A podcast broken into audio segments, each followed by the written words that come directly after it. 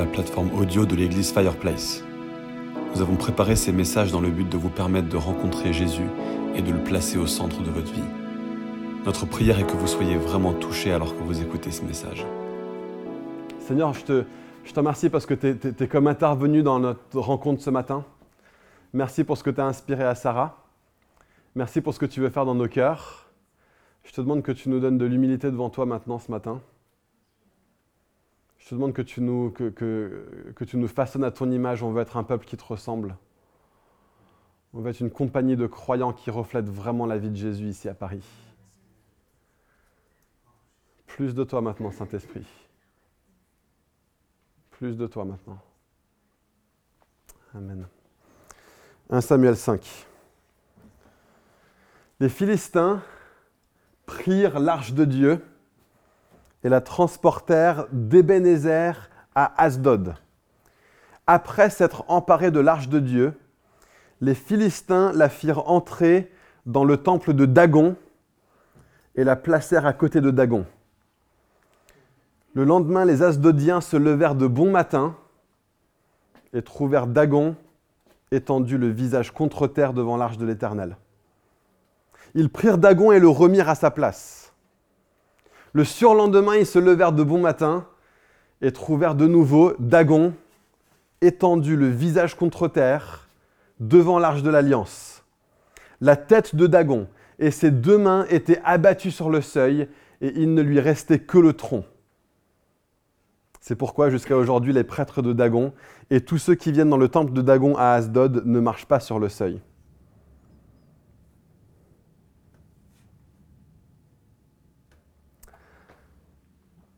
Qu'est-ce qui se passe ici? On a euh, dans l'Ancien Testament, dans l'Ancienne Alliance, euh, la chose la plus importante et la chose la plus précieuse pour les êtres humains en général et particulièrement pour nous qui sommes des croyants, c'est la présence de Dieu. Euh, on voit dès le Jardin d'Éden, Dieu vient et il est avec son peuple. Tous les soirs, il vient être avec Adam et avec Ève. Et ils communient ensemble. Et, ce qui se passe, ce qui est perdu quand Adam et Ève pêchent, c'est qu'ils rompent leur communion avec Dieu. Et ce qu'ils perdent quand ils perdent leur communion avec Dieu, c'est qu'ils perdent leur accès à la présence de Dieu. Cette expérience qu'ils avaient d'être avec Dieu tout le temps, en communion avec lui, dans, sa présence, de, de l'avoir. Et, ils ont perdu ça. Et tout l'Ancien Testament et tout le Nouveau Testament, c'est une grande épopée qui nous raconte comment le peuple de Dieu retrouve la présence de Dieu. Ou comment en fait Dieu vient et Dieu remue ciel et terre à travers la venue de son propre Fils et de sa mort et de sa résurrection pour que nous les êtres humains puissions à nouveau avoir la présence de Dieu. Et, je veux juste commencer en disant, les amis, est-ce que la présence de Dieu est notre trésor? Est-ce qu'on, quand on se rassemble en tant qu'Église, est-ce qu'on vient ici avec une attente et avec une soif On sait que Dieu est partout, d'accord? Il est Dieu, il est partout. Il n'y a pas un seul endroit où il n'est pas, mais il y a des endroits où Dieu est plus particulièrement.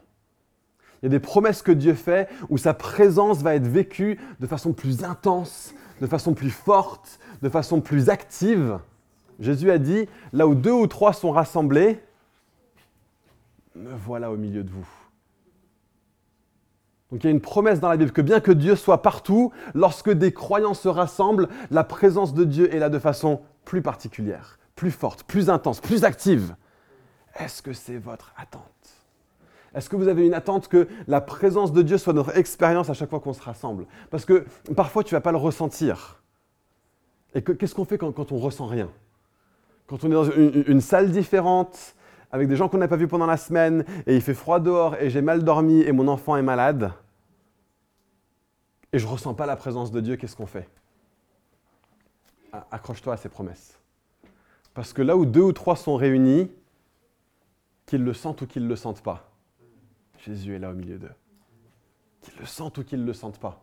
Et, donc, mes amis, quand on se rassemble en tant qu'Église, venons avec une attente et par la foi, par la foi, alignons notre pensée avec les Écritures. Alignons nos émotions avec les Écritures. C'est pour ça que David doit dire à son âme, mon âme, bénis l'Éternel. Il y a des moments où il n'a pas envie de bénir l'Éternel et il se prêche à lui-même. Et il se dit, mon âme bénit l'Éternel. Et donc quand, quand, on se rassemble, ou bien quand vous prenez un temps de prière, et des fois comme ça, il y a, des temps de prière qu'on prend, et tu as juste l'impression qu'il y a une sorte de, de, ciel ouvert, Dieu est directement là dans la pièce avec toi, et c'est génial. Et il y a d'autres moments où il n'y a rien d'autre que ton café, et le mur, et le plafond. Tu as l'impression qu'il y a une sorte de chape de plomb sur le plafond qui t'empêche de communier avec Dieu, tu ne sais pas ce qui se passe. Mais dans ces moments-là, par la foi, prends position par la foi, prêche à toi-même. D'accord? En, tant que chrétien, habituellement, les êtres humains sont fous s'ils se parlent à eux-mêmes. Les chrétiens sont fous s'ils ne se parlent pas à eux-mêmes. Nous sommes appelés à nous parler à nous-mêmes, à prêcher à nos âmes. À dire Mon âme bénit l'Éternel. Mon âme, pourquoi es-tu abattu? Pourquoi es-tu ainsi défait? Dieu est qui il est. Et puis ensuite, ressassez-vous, redites-vous, répétez-vous des vérités sur Dieu. Euh, moi, j'ai quelques livres comme ça, ils sont plus ou moins toujours à côté euh, de, de, mon lit. Il y a un livre qui s'appelle Prendre plaisir en Dieu de John Piper. Quand il n'y a rien d'autre qui marche, je prends Prendre plaisir en Dieu de John Piper et je lis deux, trois paragraphes et d'un seul coup, je me suis ressouvenu des promesses de Dieu. Je me suis ressouvenu de la nature de Dieu. Je me suis ressouvenu du, du caractère de Christ. Je me suis ressouvenu du fait que Dieu, lui, est joyeux. Que Dieu, lui, est heureux et que parce qu'il est ici, je peux aligner ma pensée avec la sienne, je peux aligner mes émotions avec les siennes. Parfois, ça va être des psaumes. Il y en a 150. Peut-être que vous ne connaissez pas les, les, bons psaumes qui, parlent à votre âme. Moi, j'ai une sorte de petite liste. J'ai psaume 63, psaume 138, psaume 100, 148, 150. Même le psaume 1, il me fait beaucoup de bien. Il y a, des moments comme ça, dans, le psaume 1, il dit Malheur à celui qui se tient au milieu de la compagnie des moqueurs, qui, non, qui, marche en compagnie des moqueurs, qui se tient avec ceux qui sont injustes et qui s'assied aux pieds de ceux qui commettent l'injustice. Et, je me dis, ah mon âme, c'est vrai, il y, a des fois dans ma vie où euh, au, début je suis en train de marcher, et parce que je ne suis pas activement en train d'aller vers Dieu, eh ben, je m'arrête. avant je marchais, maintenant je m'arrête et ensuite je finis par m'asseoir. Il y a une sorte de passivité qui vient s'installer dans ma vie quand je ne suis pas activement en train de rechercher la présence de Dieu. Et le psaume continue et il dit, mais L'homme qui, qui, fait de la parole de l'Éternel ses délices est comme un arbre planté près des courants d'eau. Il portera du fruit en saison et hors saison. C'est une super promesse. Donc je prends ces psaumes, je les lis, je remplis ma pensée, je, euh, je, conduis mon âme à être réveillée par la vérité de qui est Dieu. Et, et ces choses-là me permettent de connecter à nouveau avec la présence de Dieu. Mais est-ce que vous, vous avez dans votre vie, est-ce que vous savez comment rencontrer Dieu? Apprenez à le faire. C'est différent pour chaque personne, mais la prière et, la vérité de la parole de Dieu, et le fait de se prêcher à soi-même, et le fait de juste dire Saint-Esprit, je mets toutes les distractions de côté.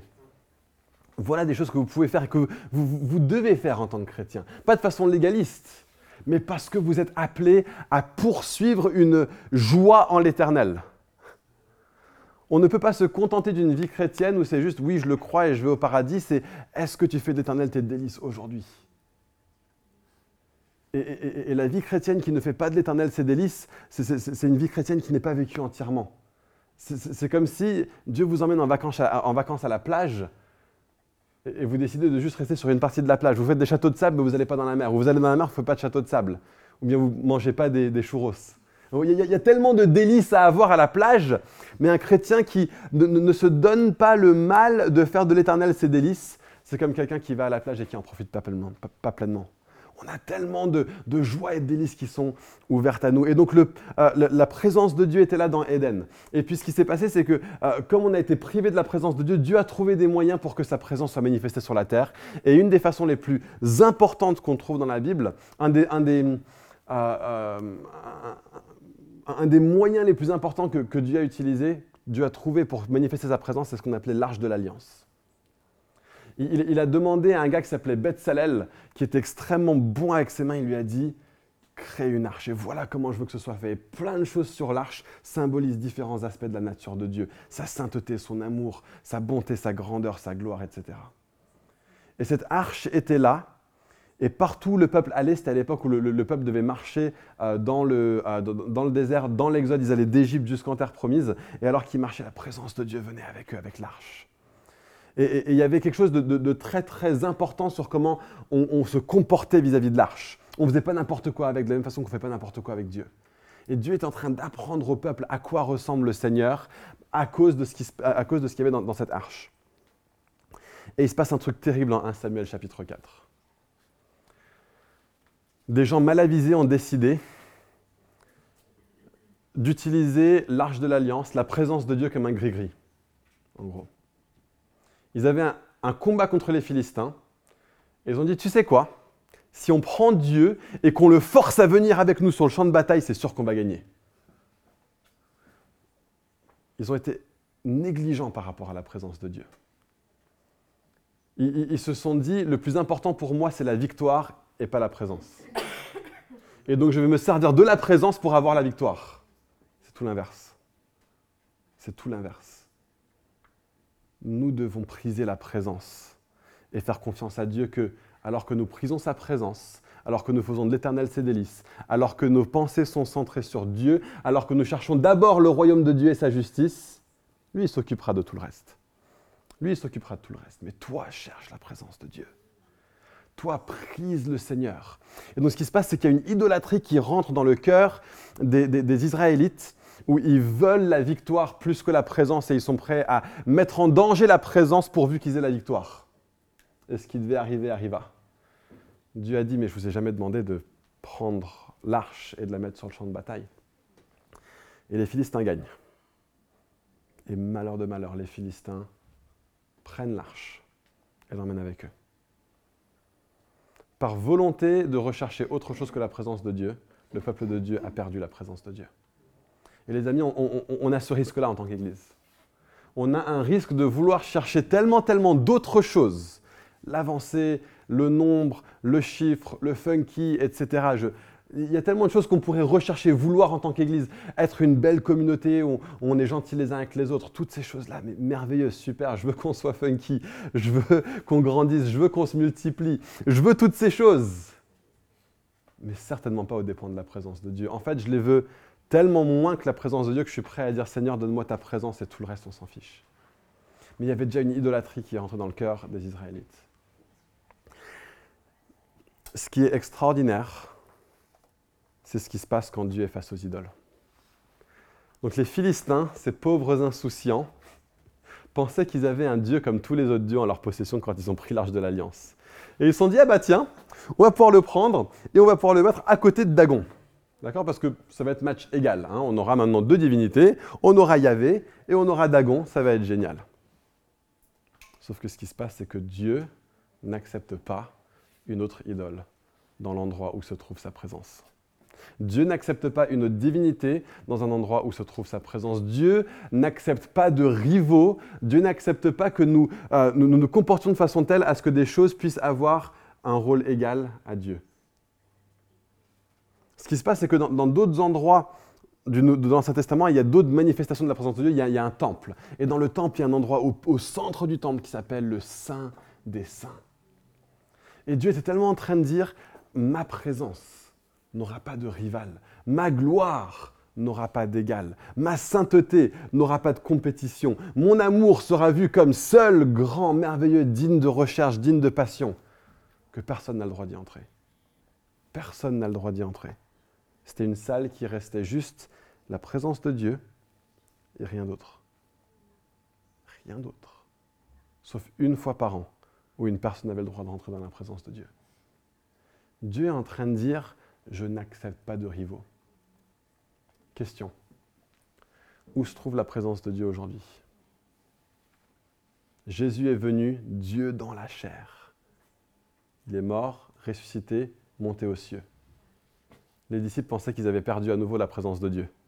Quand Jésus leur dit, il vaut mieux pour vous que je m'en aille, les disciples disaient, mieux, comment mieux? On avait Dieu avec nous. Il n'y a rien de mieux que ça. Mais c'est mieux pour nous que tu t'en ailles. Jésus a dit, ouais, c'est mieux pour vous que je m'en aille parce que je vous enverrai un autre consolateur, le Saint-Esprit venant du Père. Où se trouve le Saint-Esprit aujourd'hui? Vous avez le droit de parler, hein En nous. Non, mais c'est vrai. Le Saint-Esprit de Dieu, la présence de Dieu, le, trésor le plus grand qui puisse y avoir sur la terre. La, la raison d'être, la recherche, le trésor qui est visé par toute la Bible. Et maintenant dans notre cœur.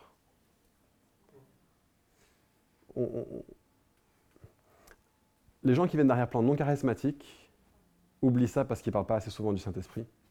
Les gens qui viennent d'arrière-plan charismatiques oublient ça parce que quand on parle du Saint-Esprit, on parle que de sa puissance et de ses, et de ses dons.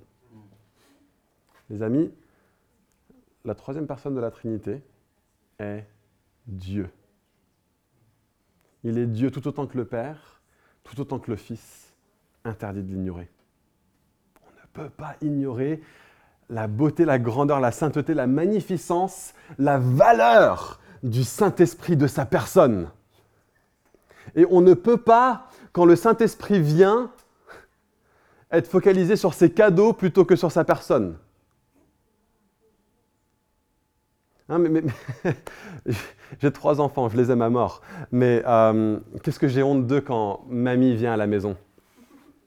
Il y a mamie qui vient à la maison, il court Mamie, est-ce que tu as un cadeau pour nous? Et je dis, mais sois content que mamie soit venue. On essaye de leur, de leur, apprendre, mais ça prend du temps. Hein. Punaise, ils ne sont pas encore. Mais nous, on est comme ça avec le Saint-Esprit aussi. Il dit Viens, Saint-Esprit. Et qu'est-ce qu'on s'attend quand on dit Viens, Saint-Esprit? Est-ce que c'est Je vais me réjouir et me délecter de ta présence? Parce que toi, tu me suffis. Tu vas peut-être peut rien faire d'autre ce matin, mais si j'ai toi, j'ai tout ce qu'il me faut. Non, on est en train de dire Vas-y, fais des miracles tu sais, c'est comme un petit peu si, si euh, y a un magicien qui vient à la maison et dit Vas-y, fais-moi un tour de magie. On est comme ça parfois avec le Saint-Esprit. Fais-moi un petit miracle. Je veux dire, il est le Saint-Esprit, bien sûr qu'il va faire des miracles. bien sûr qu'il va en faire. Bien sûr qu'il va guérir des gens. Bien sûr qu'il y aura des paralysés qui vont être guéris à Fireplace. Bien sûr qu'il y a des morts qui vont ressusciter. Bien sûr qu'il va y avoir des, des, jambes qui vont repousser et des scolioses qui vont être réparées. Bien sûr que ça va arriver. Bien sûr qu'il y a des gens qui sont dyslexiques qui vont pouvoir lire proprement. Bien sûr qu'il y aura des gens qui vont être euh, euh, bipolaires et qui vont avoir leur équilibre mental qui va être rétabli. Bien sûr que ça va arriver. On a Saint-Esprit avec nous. Mais est-ce qu'on le prise pour lui? Ou est-ce qu'on est en train de se focaliser sur ce qu'il fait? Et c'est là que vient la grande question de l'idolâtrie.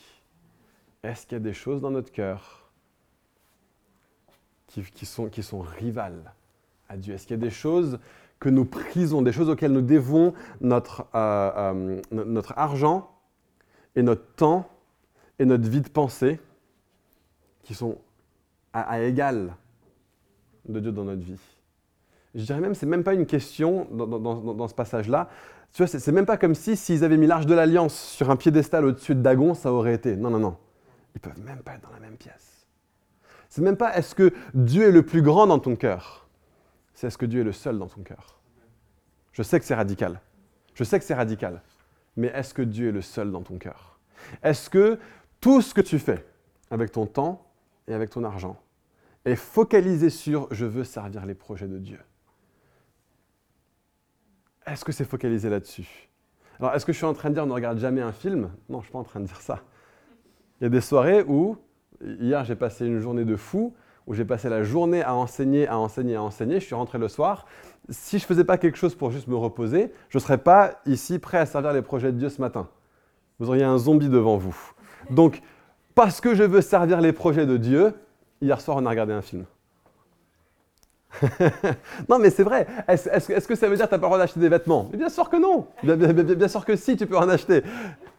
C'est une façon de se servir de notre argent pour servir les projets de Dieu.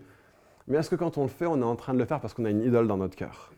Ou bien est-ce qu'on est en train de dire, non, non, tout ce que je fais, tout ce que je fais, tout ce que je dis, tout ce que je pense dans la mesure où j'ai une maîtrise sur ma pensée, tout ce que je ressens dans la mesure où j'ai une maîtrise sur mes émotions, je le fais parce que Dieu a la seule place.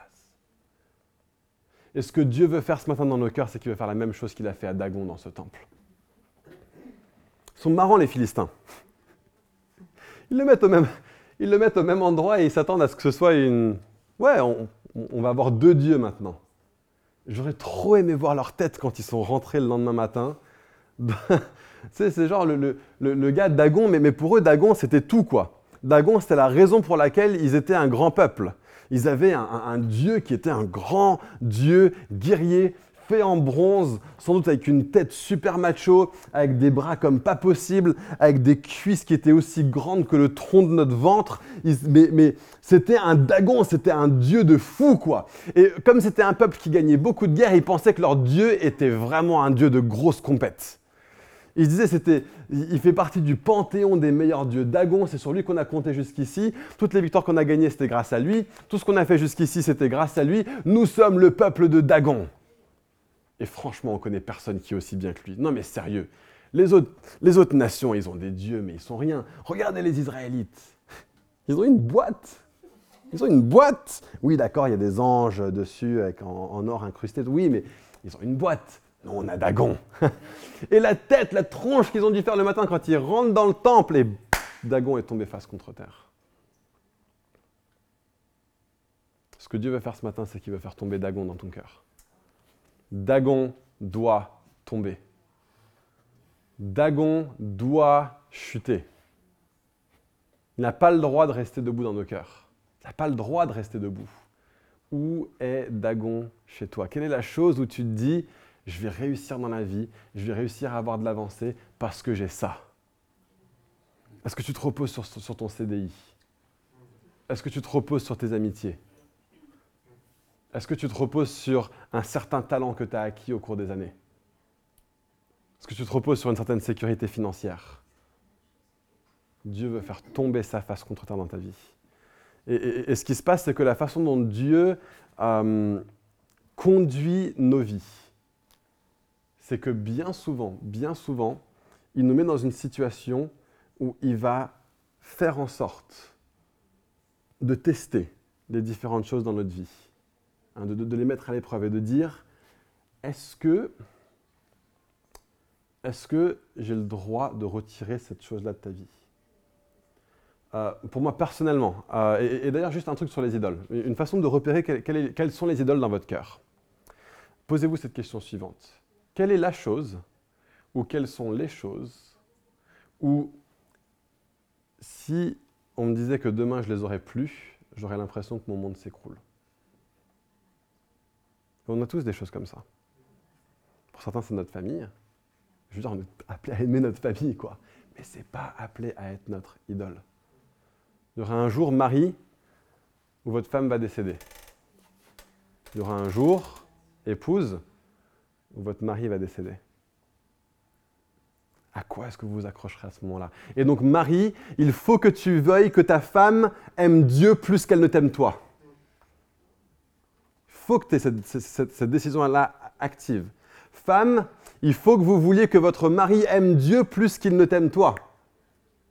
Parents, il faut que vos enfants soient extrêmement clairs que papa aime maman plus qu'il ne vous aime vous et que papa et maman aiment Dieu plus qu'ils ne t'aiment toi. Et que c'est bon pour toi que ce soit comme ça. Parce que ça veut dire que tu vas toujours, toujours, toujours avoir un père et une mère qui s'aiment solidement. Et tu auras toujours un père et une mère qui sont accrochés à Dieu. Et voilà le contexte de sécurité et d'amour le plus merveilleux pour toi en tant qu'enfant. C'est par amour pour toi, c'est par amour pour mes enfants que j'essaye autant que possible d'aimer Rebecca plus que j'aime mes enfants. C'est une façon de ma part d'aimer mes enfants. Est-ce que votre famille est votre idole? Si je te dis demain, ta famille va être dans un accident et tu l'auras plus, est-ce que tu as l'impression que ton monde s'écroule? Est-ce que Dieu est au-dessus de ça dans ta vie? Moi, je vais vous dire ce que c'est personnellement pour moi. Et c'est un truc qui est continuel, répétitif, euh, et, qui revient encore et encore. Et de façon fréquente, Dieu me, me, met en position pour me dire, est-ce que j'ai le droit de te l'enlever? Et mon idole à moi, c'est ce que vous voyez là, maintenant, tout de suite. C'est-à-dire avoir une responsabilité spirituelle et être un, des leaders au sein de l'Église. Et il y a eu une saison, il y a de ça deux ans, où pour, pour diverses raisons, on en est arrivé dans une situation où on se disait, si ça se trouve, je vais devoir arrêter tout ce que je fais au niveau de l'Église et peut-être repartir, trouver un job, faire quelque chose ne, plus être actif dans, dans, ce que je fais, peut-être rejoindre une église, m'asseoir au fond, être un membre d'église, sans responsabilité, sans vouloir même prendre de responsabilité. Et j'ai dû batailler avec ça. J'ai dû dire, OK Seigneur, est-ce que je suis OK avec le fait que tu me demandes ça? Et euh, gloire à Dieu, Dieu nous a puissamment parlé, il nous a dit, implanter une église, commencer une église. Etc. On a dit, OK, bon, bah, merci Seigneur. Mais ce qu'il est en train de faire, c'est qu'il est en train de me tester. Et, de façon fréquente et répétée, Dieu me met à l'épreuve là-dessus. Vous savez quoi? Je serai sans doute pas toujours un, des responsables à Fireplace. Soyez, soyez-y prêts. Soyez-y prêts, parce que ce qui se passe, c'est que quand ça va devenir une idole, dans ma vie, Dieu va dire, Nathan, Dagon doit tomber. Donc il va faire quelque chose, je ne sais pas ce qu'il va faire, mais il va faire quelque chose pour que je ne sois plus responsable à Fireplace, que je fasse autre chose, etc. Peut-être que je resterai ici, mais pas en tant que responsable, peut-être qu'il m'enverra autre part, j'en sais rien. Mais ça, c'est une, idole pour moi dans ma vie. D'accord? C'est quelque chose qui est là, qui a beaucoup d'importance. Et il y a beaucoup de saisons dans lesquelles je me suis dit, si on m'enlevait ça, j'ai l'impression que mon monde s'écroule. Ah, admettons que, je tombe dans un péché, que je fasse n'importe quoi et que, euh, par, nécessité biblique, on va me dire hein, Nathan, tu n'es pas apte en ce moment, dans l'état de ton cœur et de ta vie, à être responsable dans l'Église. Ça, c'est un truc qui me fait flipper. C'est un truc. C'est presque. J'ai parfois plus de résolution à mettre des choses en place dans ma vie pour me garder du péché parce que j'ai peur de perdre mon ministère que de mettre des choses en place dans ma vie pour me garder du péché parce que j'ai envie de plaire à Dieu. Et quand ça, ça arrive, je sais que mon ministère a pris la place de Dieu. Je vous confesse très honnêtement, voilà l'état de mon cœur, voilà qui je suis, voilà là où j'en suis. Il y aurait peut-être d'autres choses, ma famille forcément, euh, peut-être mon téléphone portable. Et je crois que je viens d'entrer dans une saison où Dieu est en train de me dire, Nathan, Dagon doit tomber. Et je suis en train de me dire, ok, bon, bah, je vais vivre ma vie quotidienne, ça va être plus difficile pour euh, prendre un rendez-vous dans mon agenda, ça va être plus difficile pour euh, mes déplacements quotidiens. Hein, c'est tellement pratique la petite appli euh, City Mappers où tu peux aller où tu veux en ville sans avoir à préparer ton trajet en avance. Mais en dehors de ça, je me suis dit, c'est vrai qu'il n'y a aucun usage de mon téléphone que j'ai, que je ne pourrais pas avoir sur un petit téléphone lambda, qui n'a pas, pas au fond quelque chose d'un petit peu malsain ou de distrayant.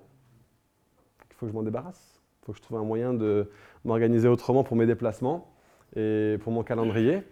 Mais je pense que d'ici quelques semaines, vous verrez Nathan sans mon, smartphone. Ok, bah, tant mieux, c'est ça. Dagon doit tomber. Et ce qui se passe, ce qui est intéressant, c'est que on voit que ça n'arrive pas seulement une fois. Quand on lutte contre une idole dans, notre cœur, c'est jamais un combat d'une fois. D'accord? La, façon dont, dont, Dieu nous a conduits il y a de ça un an et demi, deux ans, c'était pas genre, ok, c'est bon, Dagon est tombé, c'est réglé. Non.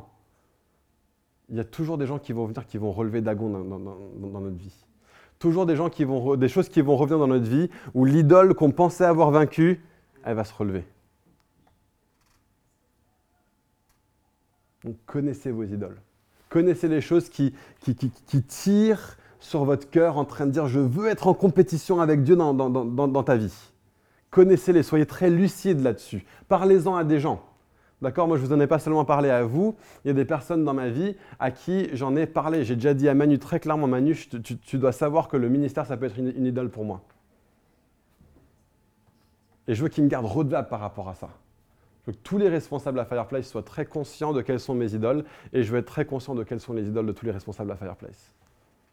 C'est super important que les, leaders dans l'Église soient redevables les uns aux autres et que l'Église sache qu'on n'a pas des leaders en autarcie on est redevables les uns envers les autres. Et vous aussi, dans votre vie, que vous fassiez partie, euh, peut-être alors qu'on commence des, petits groupes, je sais qu'il y a des petits groupes qui commencent à, commencer ici et là, des, gens qui se réunissent pour étudier la Bible ensemble, pour faire des trucs. Et de plus en plus, on va développer ça dans, l'Église, des petits groupes qui vont commencer, des gens qui vont faire des disciples les uns des autres. On va peut-être aborder certains d'entre vous pour vous dire est-ce que vous voudriez commencer des groupes, ou bien si vous avez déjà un groupe à cœur, venez nous voir et dites-nous euh, j'ai ça à cœur, est-ce que je peux le faire? Et puis bah, si on trouve que, que Dieu est dedans, on vous dira allez-y foncez.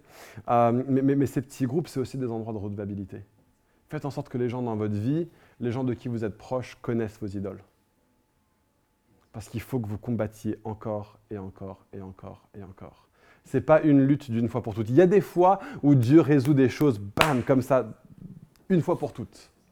Hein, je connais des gens qui étaient accros à la cigarette ou à la drogue, et Dieu les a juste complètement, complètement délivré. Mais genre, il y avait des personnes qui étaient accros à l'alcool. Je connais un gars, il est pasteur à Caen, il était absolument accro à l'alcool euh, dans, sa jeunesse. Et ce qui se passe, c'est qu'habituellement, quand tu es accro, euh, tu fais une cure de désintox, et après la cure de, la cure de désintox, tu, dois quand même ne pas retoucher à l'alcool. Parce qu'une boisson, et boum, tu retournes dans, ta dépendance. Pour beaucoup de gens, la dépendance, ça marche comme ça. Lui, il a été tellement, tellement, tellement délivré par Dieu qu'ayant été le pire des poivreaux, aujourd'hui, il peut boire un petit verre, deux petits verres, et ça lui fait rien. C'est comme si moi, je buvais un petit verre ou deux petits verres. Il a complètement été délivré de sa dépendance. Mais pour la plupart de nos idoles, ça va continuer à être un combat dans ta vie encore et encore et encore et encore et encore. Pour certains, certaines, dire certains gars, pour certaines personnes, je sais que ça touche de plus en plus de, femmes aussi, certaines personnes, vous allez être délivrés comme ça du jour au lendemain de la pornographie et vous n'allez plus jamais avoir envie d'y toucher. Pour d'autres personnes, ça va être un combat toute votre vie. Dagon doit tomber encore et encore et encore. Il y aura toujours des situations, il y aura toujours des choses, des, endroits dans lesquels vous vous trouvez, des personnes avec qui vous êtes, des conversations que vous avez, des choses que vous vous trouvez à voir par accident ou parce que vous n'avez pas fait suffisamment attention qui vont vous conduire à retomber encore dedans. Et là-dessus, il faut que le combat soit perpétuel. Et donc, ce qui se passe, c'est qu'on a les Philistins qui viennent, qui disent Ah, Dagon est tombé. Bon, ben, on va, on va le relever. La nuit suivante, Dagon retombe. Vous savez quoi Il y a de l'espoir dans ce que je dis. À chaque victoire que vous avez sur l'idole, à chaque victoire que vous avez sur l'idole, vous la détruisez de plus, en plus, en plus, en plus, en plus. Ce qui se passe, c'est que la première fois, Dagon tombe, mais il reste intact, on le relève. La deuxième fois, Dagon tombe. Et il commence à, se, à, tomber en merde. Vous vous imaginez un petit peu, c'est obligatoire que ce soit la puissance de Dieu, parce qu'il était sans doute fait en bronze entièrement. Il était sans doute fait d'une sorte de grande pièce de bronze. Le bronze, ça ne se brise pas comme ça. Et à nouveau, la, la tête des Philistins qu'ils ont dû faire quand ils sont rentrés le lendemain, à nouveau, il est par terre. Et en plus, il n'y a plus que son tronc qui reste. Mais vous savez quoi? Le cœur humain est ainsi fait. Peut-être les Philistins, ils se sont dit, bon, ok, ça c'est fini, mais les idoles dans notre cœur, on aura toujours Satan qui va dire, ok, il reste peut-être que le tronc, je vais quand même le relever. Et je vais quand même le relever. Et je vais quand même le relever. Quelles sont les idoles dans votre vie? Sachez qu'il y aura toujours des choses qui vont vouloir venir les relever. Mais alors que vous vous positionnez, alors que vous dites à Dieu, je veux ta présence plus que tout le reste. Je veux être en communion avec toi plus que tout le reste. Je, je, veux ta présence et je sais qu'à chaque moment, je peux avoir accès à ta présence. Je peux avoir accès à ta présence. Alors que vous faites ça, Dagon dans votre vie, va tomber de plus en plus en plus en plus en plus. Et il va perdre en force de plus en plus en plus en plus en plus. Pourvu que le combat soit continu. Si vous laissez Dagon se relever et que vous ne le combattez pas instantanément, vous allez voir que comme par magie, ah, il y a un bras qui a repoussé. Et ah, quelques jours plus tard, il y a un autre bras qui a repoussé. Et il va reprendre en force et en vigueur.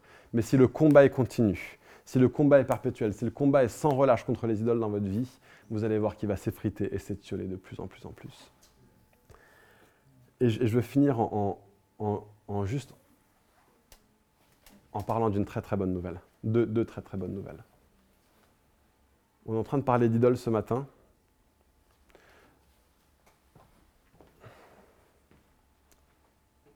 Tout ce que j'ai dit ce matin, ne le prenez pas comme un message de condamnation. Parce que dans l'Église de Jésus, il n'y a pas de condamnation. Donc même si moi j'essayais de vous condamner, vous ne seriez quand même pas condamné. Vous seriez condamné par un homme, pas par Dieu. Dieu, lui, ne vous condamne pas. Peut-être que vous avez l'impression en ce moment que vous êtes en train de perdre contre une des idoles dans votre vie. Peut-être que vous êtes en train de perdre contre un péché, contre une forteresse de péché dans votre vie. Sachez que Satan va venir et il va vous dire parce que tu as fait ça hier soir, ou parce que tu as pensé ça hier, ou parce que tu t'es comporté comme ça au bureau vendredi. T'as pas le rentrer dans ma présence. Ça, c'est faux. Ça, c'est faux et c'est faux et c'est faux. Parce que de la même façon que Dagon est un mensonge, votre idole et surtout Satan est un menteur. Qui connaît l'histoire du magicien d'Oz? Quelques, quelques personnes connaissent le magicien d'Oz. Ce qui se passe, c'est que je ne connais pas vraiment l'histoire, mais je sais juste que fait, c'est un spoiler. Hein. Euh, c'est un gars qui part en chemin pour chercher un magicien. En fait, le magicien, il terrorise tout le monde. Il ressemble à une, sorte de grand spectre vert qui fait ouh, comme ça, il y a des, euh, de, de, la fumée qui s'écarte et tout le monde pense que le magicien d'Oz, c'est une sorte de grand magicien super puissant. Et puis ce qui se passe, c'est que au bout d'un moment, ils font le tour du magicien et ils se rendent compte que c'est un petit bonhomme haut comme trois pommes, avec quelques petites manivelles, qui est en train de faire un spectacle de son et lumière, et tout le monde a peur du magicien d'Oz. En fait, c'est juste un tout petit bonhomme qui ne peut rien faire lui-même. Satan est comme le magicien d'Oz. Oui, il a de la puissance, mais tellement, tellement moins qu'il nous fait croire qu'il en a. L'Apocalypse nous dit que Satan a été lié par la croix de Jésus et par sa résurrection. Nous ne sommes plus esclaves de Satan, plus esclaves du péché, plus esclaves de Dagon. On a été complètement libérés par Jésus. Tu, as suffisamment de puissance en toi par le Saint-Esprit pour vaincre même l'idole la plus forte dans ta vie. Il n'y en a pas une qui est trop forte pour toi. Pas une. Il va te faire croire qu'il est plus fort que toi. Il va te faire croire que c'est une sorte de grand magicien vert avec de la fumée qui sort. Mais il n'a pas la puissance qu'il te dit qu'il a. Et le jour où tu penses que euh, le péché dans ta vie est plus fort que toi, dis-lui, tu es un menteur. Tu es un menteur. Tu es juste un petit bonhomme comme trois pommes. Non seulement je suis plus fort que toi, mais Jésus est plus fort que toi et Jésus est en moi. Nous avons la victoire sur le péché. Nous n'avons pas de condamnation devant Dieu. Et un autre truc sur lequel il va te mentir, Satan, c'est qu'il va te dire, parce que tu as fait ça, Dieu, il veut vraiment pas être avec toi, en fait. Dieu, il veut pas prendre du temps avec toi. Si, si, si. C'est à nouveau, c'est un menteur. C'est un menteur. C'est le plus grand de tous les mythos. La, Bible l'appelle le prince des mythos. Il n'y a rien que tu puisses faire qui va faire que Dieu t'aime plus qu'il ne t'aime maintenant. Tu es déjà complètement, éternellement, parfaitement, 100% accepté. 100%. De façon totale. De façon pleine. Donc il y a des gens qui vont dire, attends, je, sais qu'il y a un dagon dans ton cœur. Donc forcément, tu ne peux pas avoir accès à la présence de Dieu. Non, non, non. Par la croix de Jésus, Dagon est déjà tombé. Par la croix de Jésus, par sa résurrection, Dagon est déjà tombé. Jésus a déjà la victoire. Ce que nous, on a à faire, c'est qu'on a à prendre un Dagon non seulement face contre terre, et avec les mains et les pieds coupés et retranchés, et à le faire sortir de la salle du temple. Il est déjà par terre. Toujours des choses qui vont chercher à le faire remonter. Mais Jésus l'a déjà vaincu une fois pour toutes. Et ce qu'on fait ce matin, c'est que oui, on combat, mais surtout on se débarrasse d'un ennemi déjà vaincu. On se débarrasse d'une idole qui est déjà tombée. Et maintenant, on agit en conformité à la destruction de Dagon dans notre cœur, par la croix de Jésus.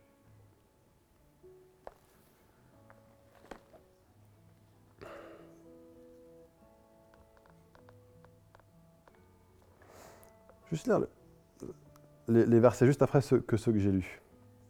La main de l'Éternel pesa plus lourdement encore sur les Asdodiens, et il fit des ravages parmi eux. Voilà ce que Dieu va faire dans le monde des ténèbres qui a encore une emprise dans ton cœur. Parce que Dagon est déjà tombé par la mort et la résurrection de Jésus, Dieu va faire des ravages dans le royaume de l'ennemi, non seulement dans ta vie, mais à travers ta vie. Parce que les idoles sont en train de tomber ce matin. Parce que vous êtes en train d'être restauré à une nouvelle liberté de la présence de Dieu, vous allez pouvoir en libérer d'autres. Vous allez pouvoir conduire d'autres personnes aussi à dire, mais reconnais les idoles et fais-les tomber et combat contre elles. Et reconnais qu'elles sont déjà par terre et débarrasse la, salle du temple de ton cœur de toutes ces idoles. Mets-les dehors, mets-les dehors. Et vous allez, Église Fireplace, vous allez faire des ravages dans tout le territoire de l'ennemi ici à Paris. Parce que les idoles dans votre cœur vont tomber et vous allez vous en débarrasser et vous allez le faire chez d'autres aussi. Mais je vais demander maintenant qu'on se positionne devant euh, ce que j'ai dit ce matin. J'aimerais bien qu'on finisse, avec tous ceux en tout cas qui ont envie de finir debout, finissez debout, mais je vais vous demander en fait d'avoir pris un vrai temps de, de, de réflexion de prise de conscience devant Dieu avant de vous lever. ne, vous levez pas tant que vous n'ayez pas dans votre pensée ou dans votre cœur une ou deux idoles très spécifiques. Peut-être que vous les avez déjà, peut-être que vous y avez pensé pendant que je parlais. Si vous les avez déjà dans votre cœur, dans votre pensée, et que vous voulez vous positionner aujourd'hui pour dire moi je fais le ménage aujourd'hui, Dagon va tomber et Dagon va être débarrassé de la salle du temple, dans mon cœur. Si vous avez déjà ça en tête, vous pouvez vous lever maintenant. Si vous ne l'avez pas encore en tête, prenez juste un petit peu de temps, on va juste se, donner une ou deux minutes pour demander à Dieu de nous montrer où sont les idoles dans notre cœur. Quelles sont les choses auxquelles on s'accroche encore? Quelles sont les choses qui non seulement sont à place égale avec Dieu, mais même des choses qui feraient concurrence à Dieu?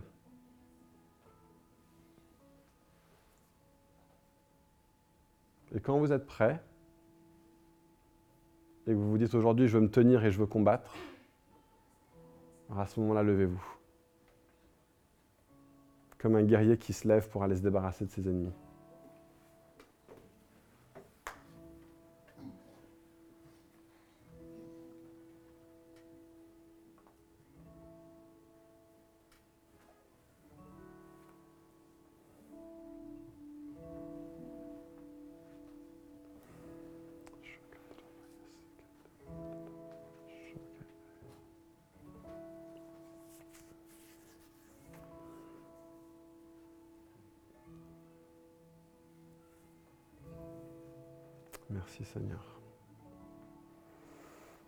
Merci Seigneur. Merci parce que tu combats pour nous. Merci Seigneur parce que ce n'est pas les Israélites qui ont fait tomber la statue de Dagon, mais c'est juste ta présence. C'est juste ta présence. Et je demande maintenant Seigneur que tu viennes nous toucher à tel point, viens nous toucher à tel point, viens nous remplir à tel point de ta présence et de ton amour que toutes les idoles tombent et que toutes les idoles sortent. Toutes les choses qui te font concurrence, toutes les choses qui se battent dans notre cœur contre nos délices dans ta présence. Toutes ces choses, fais-les tomber maintenant, Seigneur.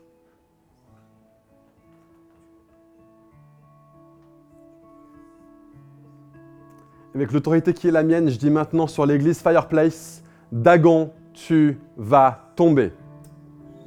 Je dis ça au nom de toute l'église. Je dis ça pour toutes nos vies individuelles. Je dis ça, pour la mienne en premier. Dagon, dans la vie de Nathan Lambert, tu vas tomber. Et tu sors maintenant. Les idoles n'ont pas de place dans les cœurs des enfants de Dieu. Les idoles n'ont pas de place parmi le peuple de Dieu. Et tu appelles à la vie et tu restaures aujourd'hui une église qui est complètement dévouée à toi une église qui est sainte, une église qui est entière, une église qui est prête à te suivre dans les bons jours comme dans les mauvais jours. Et donc, idole de la paresse, tu pars maintenant, tu sors maintenant, tu tombes maintenant au nom de Jésus. Idole de l'apathie,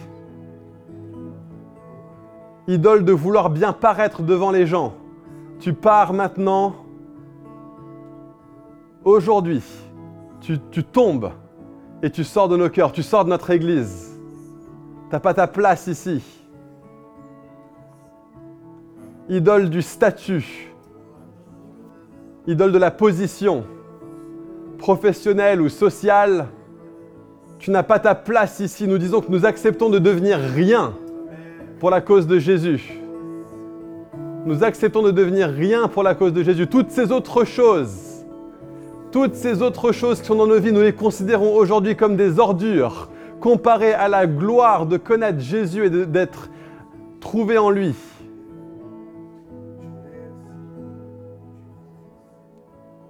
Idole des relations, du sexe et de la sexualité, de la pornographie, de toute immoralité sexuelle. Tu tombes maintenant. Tu tombes maintenant. Et tu sors maintenant de nos cœurs. Tu sors maintenant de ton Église. Alléluia. Alléluia. Idole de l'argent. Idole de la sécurité financière. idole des possessions et du matérialisme. Dagon, tu vas tomber. Parce que le peuple de Dieu sera libre. Libre de se servir de ses finances sans crainte.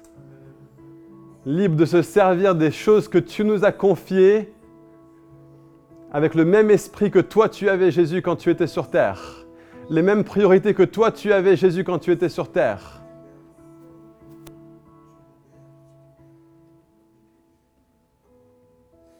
Que toutes les idoles tombent. Vous n'avez pas votre place ici. On reconnaît que vous êtes des divinités vides, des statues de bronze, rien de plus, qui ne peuvent pas tenir face à la gloire et la vie de Christ ressuscité. Merci d'avoir écouté ce message enregistré à l'église Fireplace à Paris. Si vous souhaitez avoir plus d'informations sur nous et nos activités, rejoignez-nous les dimanches matins à 10h30 au 78 rue de Sèvres. Ou bien connectez-vous sur notre page Facebook ou sur notre site web églisefireplace.com.